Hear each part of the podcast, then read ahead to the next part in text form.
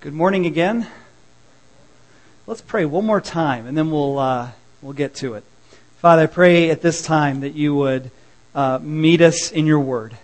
Uh, we know you've given us this for our benefit to build us up, and that it speaks to us in different ways. And so I pray that you would do that this morning. Speak to each heart that's here. Tell us what you want to tell us. Tell me that you, what you want to tell me as I preach it. I lean on you and look to, for, to you for words to speak.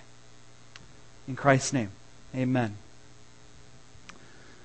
If you're visiting uh, Three Lakes Church, welcome. We're so glad you're here, and we're in this series called Be Strong. And it's, it's this idea that life is a spiritual battle, that we're actually at war. And, and not just in the physical military sense, but in, in a spiritual sort of sense. That Satan's opposing us, the world's opposing us, sin is against us, and yet God has called us to be strong in those things. And it looks at the book of Joshua from the standpoint of Joshua is written to help us be strong in the Lord. It's written not just to record how Israel entered the promised land, but how we entered the promised land. The promised land being a picture of, of salvation in Christ, of being at rest in Christ. God wants us to live in the promised land, but we gotta fight. He's guaranteed victory, right? He's going to give the Israelites the land, but they got to fight.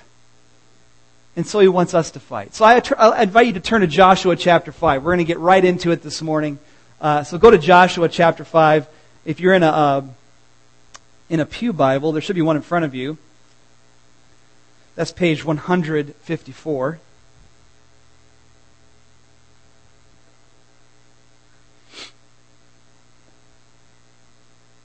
Last week we looked at Israel crossing the Jordan River miraculously. They set up 12 stones to remember what God had done that day. And now they're close to Jericho, and yet they're not ready for that fight. Something else has to be accomplished to get them ready for that. Let's take a look at Joshua 5, verse 1. Now, when all the Amorite kings west of the Jordan and all the Canaanite kings along the coast heard how the Lord, or, or Yahweh, had dried up the Jordan before the Israelites until he crossed over, their hearts melted and they no longer had the courage to face the Israelites. At that time, Yahweh said to Joshua, Make flint knives and circumcise the Israelites again. so Joshua made flint knives and circumcised the Israelites at Gibeath Haaraloth.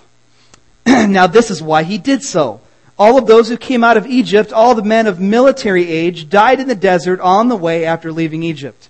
All the people that came out had been circumcised, but all the people born in the desert during the journey from Egypt had not. The Israelites had moved about in the desert 40 years until all the men who were of a military age when they left Egypt had died since they had not obeyed the Lord, Yahweh. For Yahweh had sworn to them that they would not see the land he had solemnly promised their fathers to give us, a land flowing with milk and honey. So he raised up their sons in their place, and these were the ones Joshua circumcised. They were still uncircumcised because they had not been circumcised on the way. And after the whole nation had been circumcised, they remained where they were in the camp until they were healed. Then Yahweh said to Joshua, Today I've rolled away the reproach of Egypt from you. So, they call, so the place had been called Gilgal to this day. Gilgal, roll away. um, the meaning there. On the evening of the 14th day of the month, while camped at Gilgal on the plains of Jericho, the Israelites celebrated the Passover. The day after the Passover, that very day, they ate some of the produce of the land, unleavened bread and roasted grain. The manna stopped the day after they ate this food from the land. There was no longer any manna for the Israelites, but that year they ate of the produce of Canaan. All right. If you have a bulletin, there are notes in there for you to follow along. Otherwise, you can watch the screen as well. Either way uh, works. Um, interesting that that they're about to go to Jericho, and, and, and you most of you have heard the story. I hate to ruin it for you, but the walls fall. Okay, that's how it goes. I, you all kind of know that. You've sung the song probably in Sunday school, but they're not ready.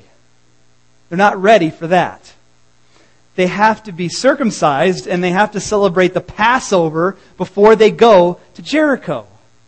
they have to go through some ritual preparations before they get there. And so I say, okay, um, God is going to give them that battle. God's going to go with them. And yet, there's something not quite right about the people. And so I think about that in terms of where we're going with this series, with, with being strong in the Lord and, and, and fighting with His power and saying, okay, God has given us certain rituals for our strength. And namely, two. Do we have uh, the Free Church Statement of Faith, point seven, uh, Jim? Um, in, in, the Free Church Statement of Faith, uh, this is how part of it reads. The Lord Jesus mandated two ordinances. Okay, and the reason we call them ordinances, you know, ordinance means law. We have ordinances in this country, they're laws. And, and so God, Jesus set these down for us. These are ordinances, they're laws that He's given us to follow. Baptism and the Lord's Supper, which visibly and tangibly express the gospel. Though they are not the means of salvation, when celebrated by the church in genuine faith, these ordinances confirm and nourish the believer. And as one of my colleagues in the Free Church said during one of our uh, uh, ministerial gatherings where the pastors get together, he said, and I quote, how do they confirm and nourish me? I thought, that's a good question. What, what do they do? How, how do they help us? But maybe first it's even better to say this. If, if the Lord wanted Israel to be strong through ordinances, now, now, of course, not through baptism and the Lord's Supper, but through circumcision and Passover, which correspond with baptism and the Lord's Supper. And, we'll talk about those, how they correspond in a few minutes. But if, if God wanted them to be strong in those things before they went into battle, if they couldn't go into battle without them, then what, shouldn't we be fighting battles with them as well as a church? Fighting battles with the Lord's Supper, fighting battles through baptism. And what does that mean? Because it seems like in the church today, we're better at fighting over them than fighting with them. Right? Yeah? We'd rather discuss the mode of baptism, and I grew up in a Presbyterian church, okay? So we sprinkled the kids, right? Um, we, we, but, but, but I'm a good Baptist boy because I, I was immersed, just, just so you're all clear, okay? Some of you are about to walk out of the church right there. I know, I know. They're like, there's a sprinkling going on. I think he's implying something there. Um, but, but no, no, no, no. I'd rather fight with them than over them but to take a couple minutes and just answer very briefly why is it that we promote a believer's baptism? We did it last week. We're going to do it again later this month. Why believer's baptism? Why not babies? And in regards to communion, why is it that we teach that it doesn't literally change to Jesus' body and literally change to his blood? Why is that? Well, let me take the first one first. The um, believer's baptism. Why? Um, I'd invite you to look briefly at Colossians 2. Would you take your Bible and go there real quick? It's nice that you can see it for yourself. I can quote it there, but um, I'd like you to look at it. Colossians 2.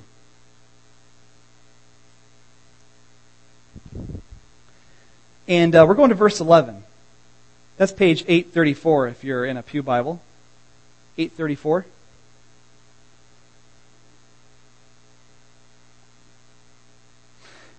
Colossians 2 has a wonderful parallel with circumcision, by the way, in comparing it with baptism. Okay? It's a wonderful comparison here. It says in 2.11, here a few more pages, I'll wait just a second more. In him you were also circumcised in the putting off of the sinful nature, not with the circumcision done by the hands of men, but with a circumcision done by Christ, having been buried with him in baptism, and raised with him through your faith in the power of God who raised him from the dead. Now you could read that and say, baptism has some saving effect because we've been buried with him through baptism and raised with him through, uh, you know, through faith. But I think the key here, as I read this, the, the, the prepositional phrase that jumps out at me and helps me see this through the lens of believers' baptism. And again, I'm not here to argue and tell everybody else they're wrong. But, but I am here to say this is why we do what we do. This is why we believe this, okay? Um, the prepositional phrase that jumps out at me is through your faith. Verse 12. Through your faith. You've been buried with him in baptism and raised with him through your faith. So when we baptized the folks we baptized last week, they expressed their faith to the church. They gave their testimony. They went in the water and they said, I'm in. Have you believed in Jesus Christ? Yes. And a lot of you heard them say that. They expressed faith. And we're saying infants don't have that ability to do that yet. And of course, that brings up the awkward topic of, well, is circumcision an exact correspondence to baptism? Can we just say one equals the other? Again, being raised in the Presbyterian church, that's what my pastor told me. I think there's similarities, but I also believe there's differences. Obviously, uh, because women can be baptized. This was just a male Jewish symbol. And it's been broadened to include both genders. So, so there's obviously things that are not similar about the two. And it's not my intention to argue about that any longer. But I want to show you one more passage. Would you go to 1 Peter 3? A few more pages over. 1 Peter 3. And looking at verse 21.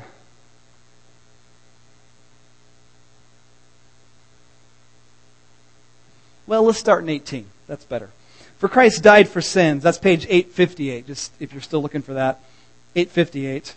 1 Peter 3:18. For Christ died for sins once for all, the righteous for the unrighteous to bring you to God. He was put to death in the body but made alive by the Spirit, through whom he also went and preached to the spirits in prison who disobeyed long ago when God waited patiently in the days of Noah while the ark was being built. You want to know what that means? I don't know, but it sounds like Jesus preached to people maybe through Noah. Um, in it, only a few people, eight in all, were saved through water. And this water symbolizes baptism that now saves you also. Not the removal of dirt from the body, but the pledge. Uh, if you have an English Standard Version, it says an appeal of a good conscience towards God. It saves you by the resurrection of Jesus Christ, who has gone into heaven and is at God's right hand with angels, authorities, and powers in submission to him. Baptism does not remove dirt from the body. The point is not what it does physically. The point is what it points to spiritually. He says it like this. And I think, again, this is another one of those uh, uh, words that is going to mean a lot when we talk about believers' baptism. It says here, it's a pledge. Literally, that word could be translated, it's an appeal. It's, it's you crying out to God, I'm going in the water, I'm in, I believe. I'm going in, I'm getting wet. It's an appeal to God to say, Save me because I believe in your Son, Jesus Christ. He died for me and He rose from the dead. That's what saves me, and I'm going into the water to show the world, to show my church, I'm in. I believe this. It's an appeal to God, it's a crying out to Him. So it seems like what we're saying is believers who can speak to their faith can appeal to God better than an infant. If you were to come to me and you said, Well, I was baptized as a baby, I know some of you were, is that good enough? And here's my pastoral answer. Um, don't take it as absolute truth, but what I would say to you as a pastor is if your baptism as a baby is meaningful to you, and you consider that your baptism, then good. Then good. But if you feel like you're missing something because you wish to, of your own free will, your own volition, walk into the water, proclaim your faith publicly, and have that experience of being baptized, then let's do it. Let's do it. I, I kind of leave it to where your conscience is at on that. Where, where are you at on that? So I wouldn't go up to anybody and say, well, you're baptized as a baby, so you're not really baptized. I'm not going to argue about that. I'm not going there. I don't think we need to fight that way. We need to fight with baptism. And I'll get to there in a minute. Okay, so why practice a symbolic communion? Why do this? Let's answer this question. And this one I'll quote because I know you probably heard this a hundred times. Um, Luke 22, 19. He took the bread, he gave thanks, and he broke it, and he gave it to them, saying, This is my body given for you. Do this in remembrance of me. Jesus said during the Last Supper, This is my body.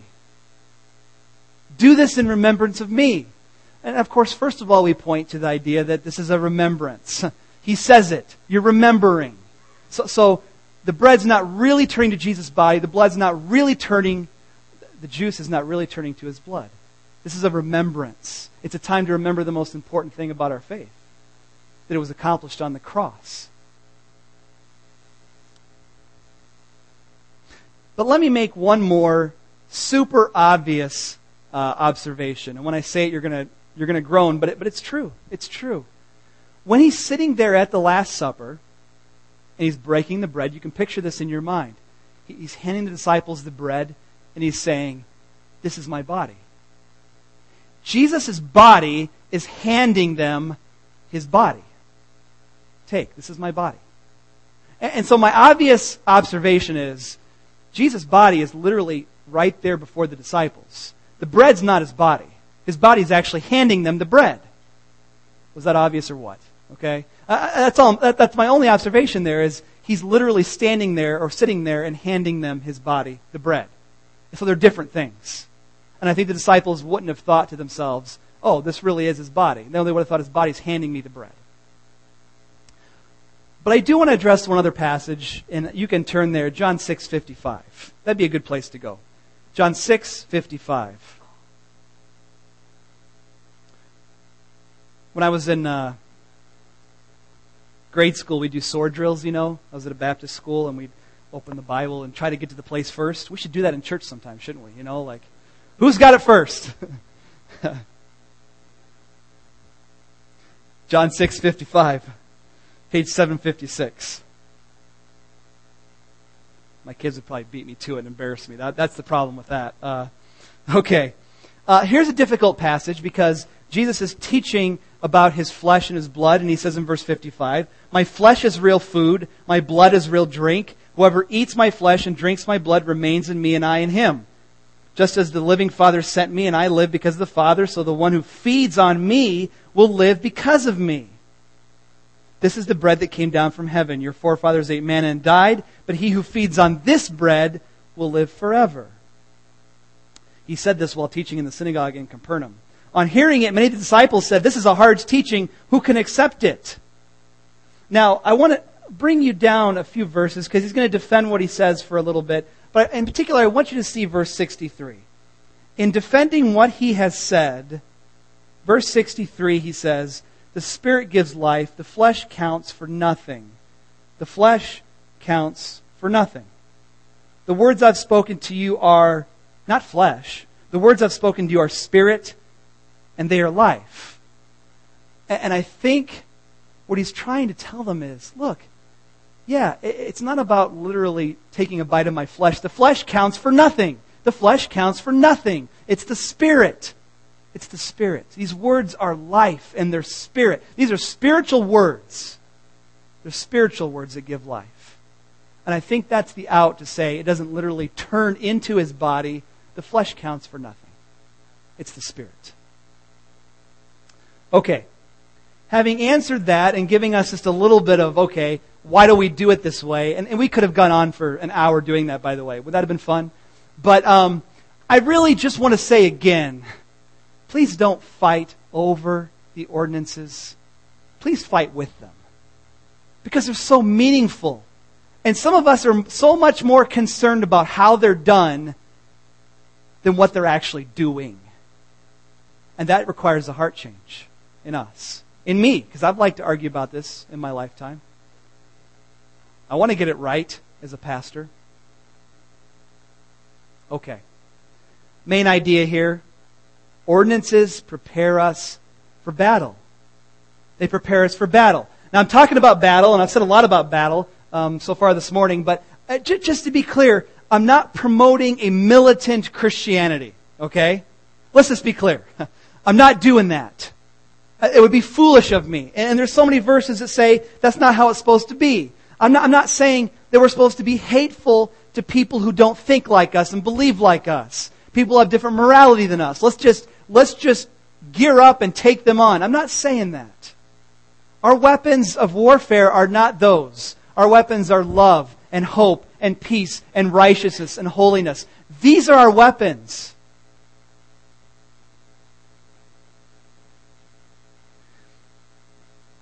2 Corinthians 10:3 Paul says, For though we live in the world, we don't wage war as the world does. The weapons we fight with are not weapons of the world. On the contrary, they have divine power to demolish strongholds. Okay, so Paul, you just said we don't wage war with weapons of the world. We wage war with spiritual weapons because physical weapons can't touch spiritual strongholds. So I'm not going to advance the kingdom of God if I wage war the way the world does. It doesn't work that way.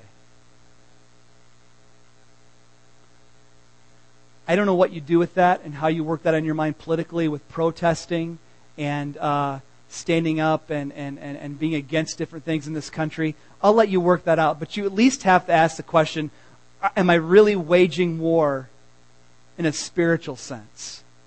Or am I just getting mad about something and just trying to deal with it? My example. It's one thing to be against premarital sex because the Bible says it's wrong. It's another thing to treat people that have engaged in it and that are pregnant, to, to treat these ladies like outcasts. That, that, that's a whole other step. That's saying, let's fight this by somehow, by, by, by just shunning you, you know, and, you need help from us, but we want to push you out.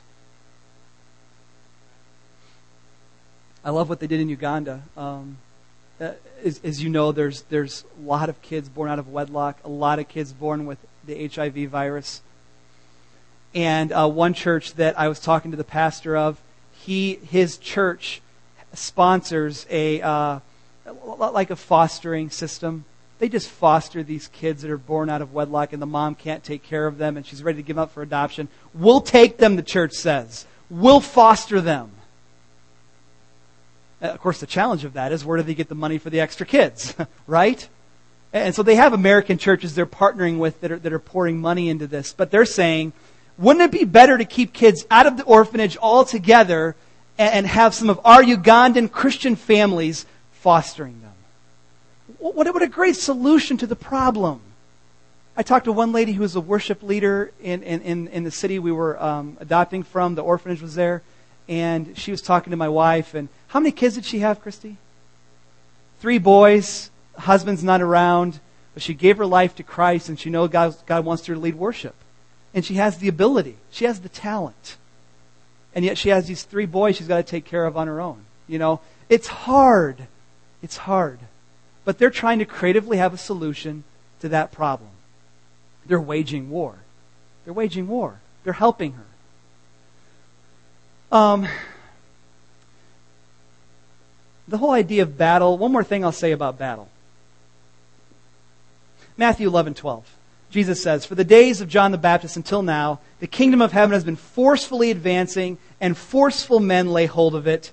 Uh, English Standard Version says it like this From the days of John the Baptist until now, the kingdom of heaven has suffered violence, and the violent take it by force. There's an element of battle. If the kingdom's going to advance, we've got to fight.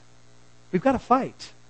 And that might be in the area of your own temptation. It could be in the area of, of, of sharing your faith, going into dark places. It could be in the area of dealing with people that are really, really, really messed up. And you don't know how they're going to find a way out. The sin just goes that deep. But you step in because violent Christians, not violent physically, but, but spiritually violent people step in and say, Satan has a hold of you and we're going to fight for you. We're going to pray for you. We're going to help you. That's a spiritual kind of violence. And that's how the kingdom of heaven advances through love and through acts of service, through righteousness, with not a hint of physical aggression. Okay. So we're supposed to fight in that way with ordinances. How? Let me suggest a couple ways we fight with ordinances. Uh, number one, and this is in your notes ordinances mark us as God's soldiers. Ordinances mark us. Um, go back to Joshua. J- Joshua 5 2.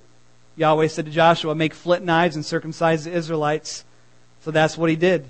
And then it goes into this lengthy explanation about why they weren't circumcised yet. Apparently, they were in the wilderness and all the military guys died and they were all circumcised like they were supposed to be. And now there's this new generation and they weren't.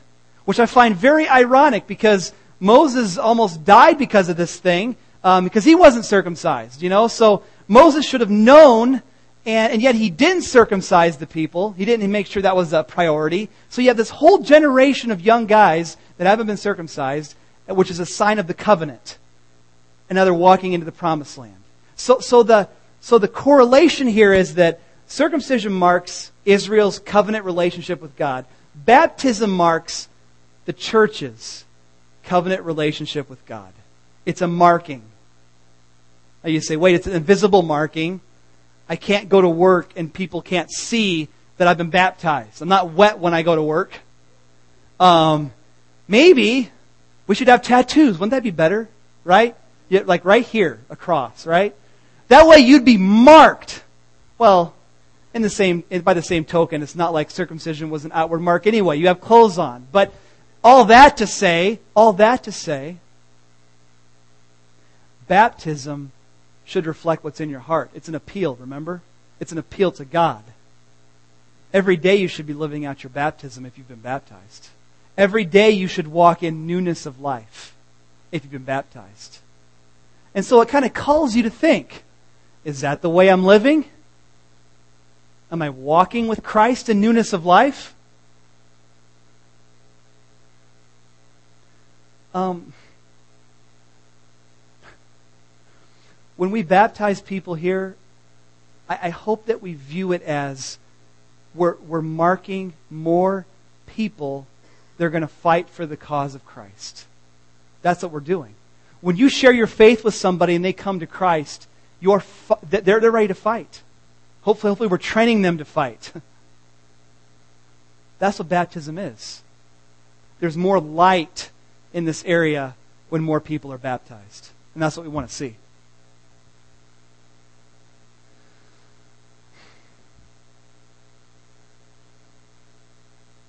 Remember uh, Jesus getting baptized? And John the Baptist does it, and then immediately afterwards, Jesus goes into the wilderness is tempted by Satan. Baptism occurs right before a time of great spiritual testing. While Jesus was in the desert, in the wilderness, surely he must have been thinking about the words his father said This is my beloved Son, in whom I'm well pleased. Surely he must have been fighting in the wilderness with the devil, knowing that he belonged to God. that he was God, and that his father spoke from heaven and said how pleased he was with him. Right? He's fighting with that. It happened right before a huge battle. Israelite, the Israelites are circumcised right before the Battle of Jericho. And, and God says in one verse, after it's all over, he says, I've removed the reproach of Egypt from you. Reproach. Reproach, I take it to mean uh, the Egyptians. Uh, the big joke with the Egyptians is have you heard how long Israel's been in the wilderness? 40 years. 40 years. Remember how they plagued us? Remember how the death angel came and killed our firstborn sons? And this God was so powerful, and now they've been wandering for 40 years. They're a joke. But not anymore. Not anymore. The reproach of Egypt has been removed. And so sometimes I think we need those times when we just say, we remind ourselves, ordinances help me realize I can have a new beginning. I can have a new beginning. That I've been baptized, and, and I was that way, and now I'm this way. I, I took communion, and, and I was, but then I was looking at my heart, and I belong to Christ, and I'm done with that. I'm done with it. I want to be new. See? I, I pray that you go into those times of communion and you say, Where am I at spiritually? How am I doing? I might need a new start. Maybe a reproach has been heaped on you and you're living in shame. There's no more of that. There's no more of that in Christ. Whatever you did back there that was so terrible, it's been forgiven. And maybe you do have to go back and ask for forgiveness from somebody. Maybe you have to deal with that still, but but if there's no one else to ask forgiveness from, that's done. And communion reminds us of that. Baptism reminds us of that. The reproach is gone. I hope that you fight. I hope that you fight with ordinances. The other thing that ordinances do, besides marking us and saying you were this way and now you're this way, uh, the other thing they do is they celebrate God's victories. Number two is they celebrate God's victories. The Passover celebrated God's victory over the Egyptian bondage in Egypt. Our Lord's Supper celebrates our release from the bondage of sin and God's victory over sin. You remember Passover, the death angel comes in, and if you have the blood over your doorpost, he would pass by. If you don't, the firstborn was taken. And this marked Israel's exodus from Egypt. So, every time they took Passover, they were remembering God has freed us. We need reminders. We need to celebrate the things that are most important to us. Yesterday, I celebrated Christy's. We celebrated Christy's 31st birthday. Um, wh- why do we do that? Why do we do that? Because people in our lives are special. They're important. Some of you don't remember dates very well, and you put it on your calendar, right? You do this? You mark birthdays on your calendar so you don't forget? Grandparents, I know you do it because you got grandkids and you can't possibly keep them all straight. Well, why can't you keep them straight, right? You should be able to figure it out, right? No, no. See, they're on the calendar because they're important to you, and so you schedule them in so you don't forget. But it's easy to forget things that are important. And so every month we take communion. We're taking it in two weeks. Every month we take communion, and it's meaningful because this is what we base our faith on. Christ has died for us. And so we take communion.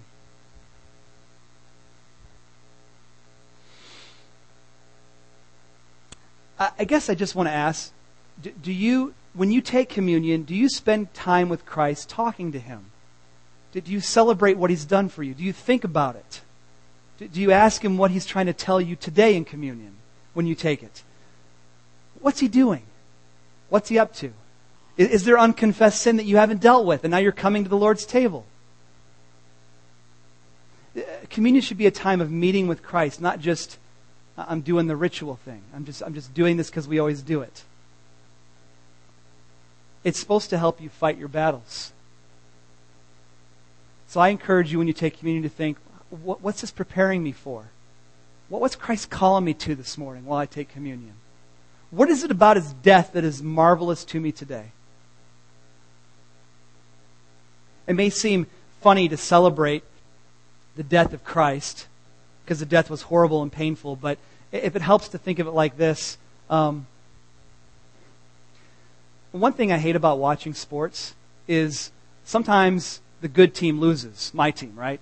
Okay? I'm not going to tell you all my teams, but uh, sometimes you watch sports and you get so emotionally invested. Amen? And, uh, and, and, you're so into it, and the emotions are so high, and then by the end of the game, your team loses, and now you're on this low, right? The bad guys won. Because we know your team is pure and righteous, right? They have a good cause and a good school, right? From a good city. That's your team. And then they lose. And when it's a championship game, like the Rose Bowl the last three years, or is it two years? I can't even keep track. But it's hard. It's hard. Because you get so invested in communion,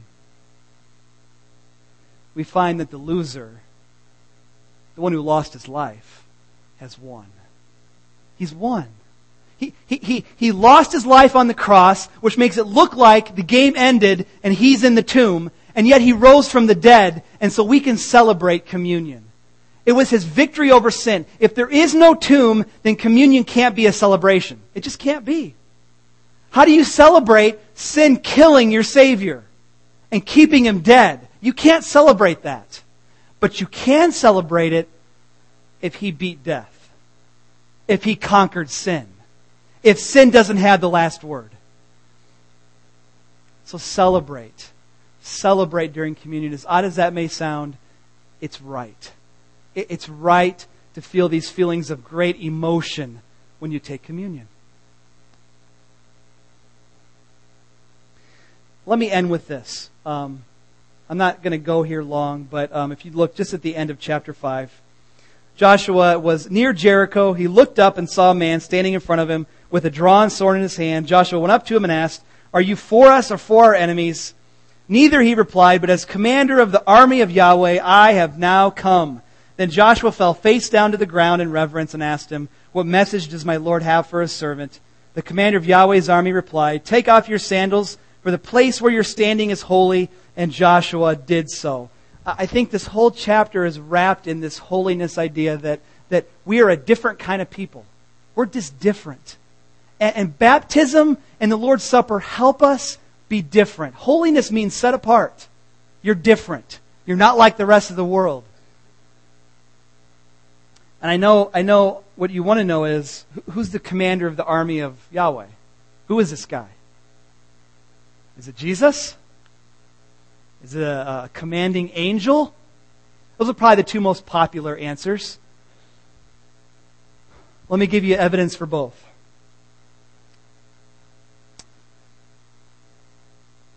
Jesus, well, evidence for Jesus. Joshua falls face down to the ground, verse 14, in reverence.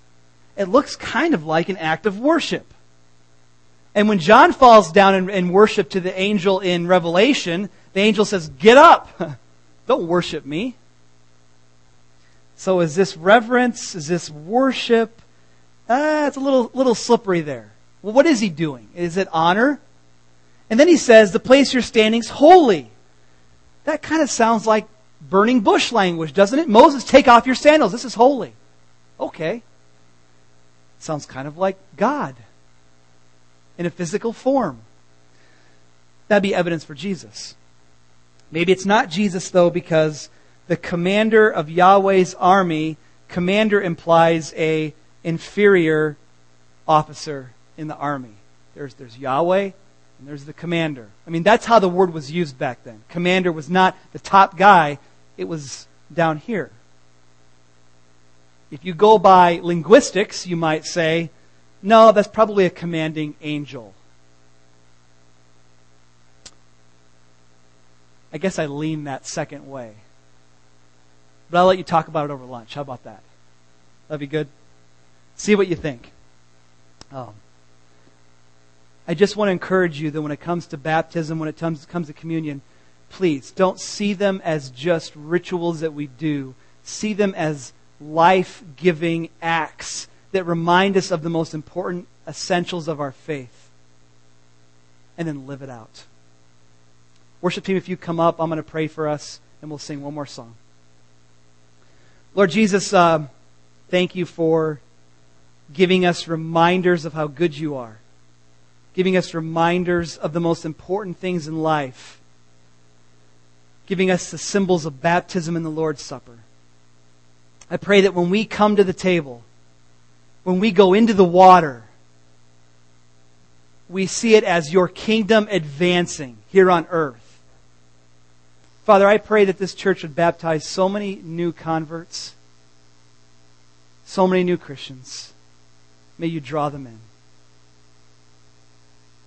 Father, I pray that you draw us to your table in two weeks when we come to it and, and help us have a fresh understanding and experience of the cross that purchased our salvation. Thank you, Jesus. In your name, amen.